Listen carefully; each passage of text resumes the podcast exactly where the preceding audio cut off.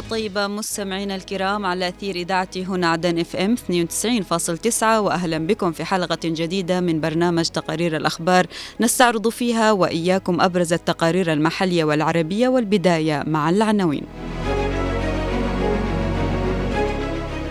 مسيرة حاشدة للمطالبة بصرف المرتبات وعودة الكهرباء في محافظة لحج. هيئة الهلال الأحمر الإماراتي تدشن مشروع حفر بئر مياه ارتوازية بمحافظة حضرموت. أوقاف غزة الاحتلال دمر ألف مسجد واقتال أكثر من مئة داعية.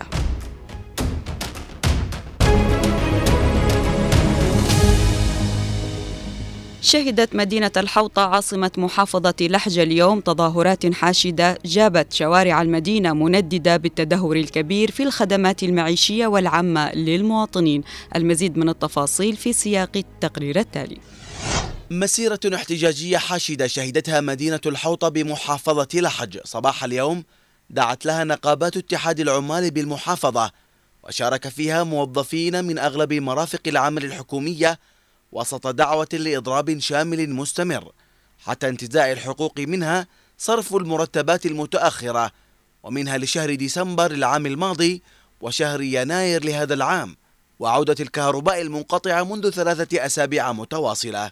وحمل المحتجون في تظاهرة سلمية اليافطات التي حملت مختلف العبارات المنددة بالوضع المعيشي والخدمات بالمديرية والمحافظة وبأن الراتب خط أحمر. كما نادى المواطنين من العمال الموظفين لا للفساد ولا لسلطة محلية لا تهتم بحال المواطن ولا بتوفير الخدمات مطالبين أيضا بوقف انهيار العملة وتوفير الخدمات مرددين هتافات مناوئة لرئيس الحكومة قائلين فيها أن الحكومة لم تقدم شيئا يذكر لهم. ولقد كان للمرأة العاملة ظهور بارز في المسيرة الاحتجاجية حيث صرحت رئيسة نقابة العمال بمكتب المالية بالمحافظة سينا داود بأن هناك فساد تمارسه سلطة لحج مجددة بسرعة تلبية مطالب الموظفين بصرف المرتبات والعلاوات وتحسين الخدمات بينما مديرة إدارة اللجان بمكتب الضرائب بلحج أشارت بأن موظفي مكتب الضرائب يدخلون الشهر الثالث بدون مرتبات مطالبة بسرعة تصحيح الوضع وإنهاء الفساد. وانطلقت المسيرة الجماهيرية من أمام مكتب إدارة التربية والتعليم بمدينة الحوطة ووصلت أمام مبنى السلطة المحلية في المحافظة حيث تم تنفيذ وقفة احتجاجية وفيها تم الإعلان رسميا عن إضراب شامل في جميع المرافق ابتداء من اليوم الاثنين حتى يتم الاستجابة لمطالبهم. أيضا صرف رواتب الموظفين نهاية كل شهر دون تأخير. على أن يكون عبر البريد الحكومي وليس البنوك التجارية الخاصة.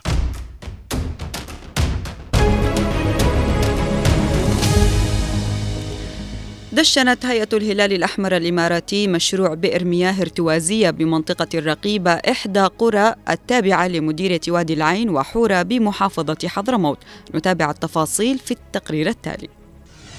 بالأهازيج والزوامل والقصائد الشعرية المعبرة عن الفرحة استقبل أهالي منطقة الرقيبة في مديرية وادي العين بمحافظة حضرموت فريق هيئة الهلال الأحمر الإماراتي الذي دشن مشروع بئر مياه ارتوازية في منطقتهم. وخلال التدشين عبر المدير العام للمديرية الأستاذ سالم صالح باوزير عن شكره وتقديره نيابة عن قيادة السلطة المحلية بمديرية وادي العين وحورة على حرص هيئة الهلال الأحمر الإماراتي على تعاطيها الإيجابي مع مشاريع التنمية بالمنطقة مؤكدا على أهمية إدخال هذا البئر والذي سيكون له أثر كبير في استقرار تموينات المياه في عدة مناطق بالمديرية. مشيرا إلى أن هذا البئر يعتبر مصدرا رئيسا يلبي احتياجات سكان منطقة الرقيبة والقرى المجاورة لها في مجال المياه الصالحة للشرب. ولاقى افتتاح هذا المشروع الحيوي ترحيبا واسعا من قبل الأهالي وبالأخص سكان المناطق الريفية الذين عاشوا حقبة من الزمن في معاناتهم مع شحة المياه وعبروا عن شكرهم وتقديرهم لدولة الإمارات الشقيقة وذراعها الإنساني هيئة الهلال الأحمر على الجهود المبذولة في تنفيذ مشروعات حيوية هدفها التخفيف من معاناتهم اليومية وتلمس احتياجات المواطنين. وبدوره أعرب المقدم أحمد مبارك بن فاجع عن شكره وامتنانه لدولة الإمارات على الجهود المبذولة في دعم المشاريع الحيوية في محافظة حضرموت. وقال إن افتتاح مثل هذه المشاريع تمثل شريان حياة لسكان القرى التي تعاني من ندرة المياه وتسهم بشكل كبير في التخفيف من حدة الظروف الإنسانية الصعبة التي تواجه الأسر إضافة إلى الأثر الصحي الإيجابي على حياتهم خاصة الأطفال والنساء وكبار السن. يذكر أن عدد الآبار التي أنجزتها هيئة الهلال الأحمر الإماراتي منذ شروعها في العمل الإنساني حتى هذا اليوم بلغت خمسين بئر مياه في محافظة حضرموت.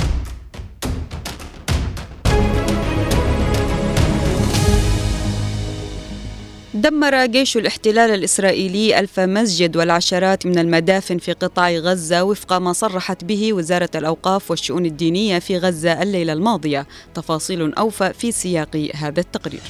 أعلنت وزارة الأوقاف والشؤون الدينية في غزة أمس أن الجيش الإسرائيلي دمر ألف مسجد وعشرات من المدافن في القطاع مع اغتيال أكثر من مئة داعية منذ السابع من شهر أكتوبر الماضي. وأشارت في بيان إلى أن عدد المساجد التي تم تدميرها بشكل كلي أو جزئي بلغ ألف مسجد من أصل ألف ومئتين بما في ذلك المساجد الأثرية التي تحتاج إلى جهود لإعادة الإعمار. وأضافت الوزارة أن العمليات الاغتيالية التي نفذتها القوات الإسرائيلية أسفرت عن استشهاد أكثر من مئة داعية من بينهم علماء دين وخطباء وأئمة ومؤذنون ومحفظون. وتواصل قوات الاحتلال الصهيوني تدمير عشرات المقابر ونبش القبور متجاوزة حدود الإنسانية والقوانين الدولية. وأفادت الوزارة بأن مقابر الطوارئ في محافظات غزة قد امتلأت تماما مما أدى إلى عدم وجود مساحة للدفن واضطرارهم إلى دفن الشهداء في الأماكن العامة مثل الأرصفة وداخل المنازل والأسواق والمدارس وأفنية المستشفيات. وأكدت أن الاحتلال الصهيوني دمر عدة مرافق إدارية ولجان زكاة ومدارس تعليم القرآن الكريم ومقر البنك الوقفي ودمر مسجد الشيخ زايد في منطقة غزة وسط القطاع واستهدف مسجد العمري الذي يعد أقدم مسجد في غزة. وختمت الوزارة بيانها بالتأكيد على ضرورة دعم الأمة العربية والإسلامية والضمائر الإنسانية داعية كل حر وشريف إلى الوقوف بمسؤولياته تجاه إخوانه في قطاع غزة. ومنذ السابع من شهر أكتوبر من عام 2023 تشن إسرائيل حربا مدمرة على غزة أسفرت حتى أمس الأحد عن استشهاد 25105 فلسطينيين وإصابة 62681 آخرين معظمهم من النساء والأطفال. كما تسببت هذه الحرب في نزوح 1.9 مليون شخص أي أكثر من 85% من السكان. وسط دمار هائل للمنازل والبنية التحتية وفقا لتقارير فلسطينية ودولية.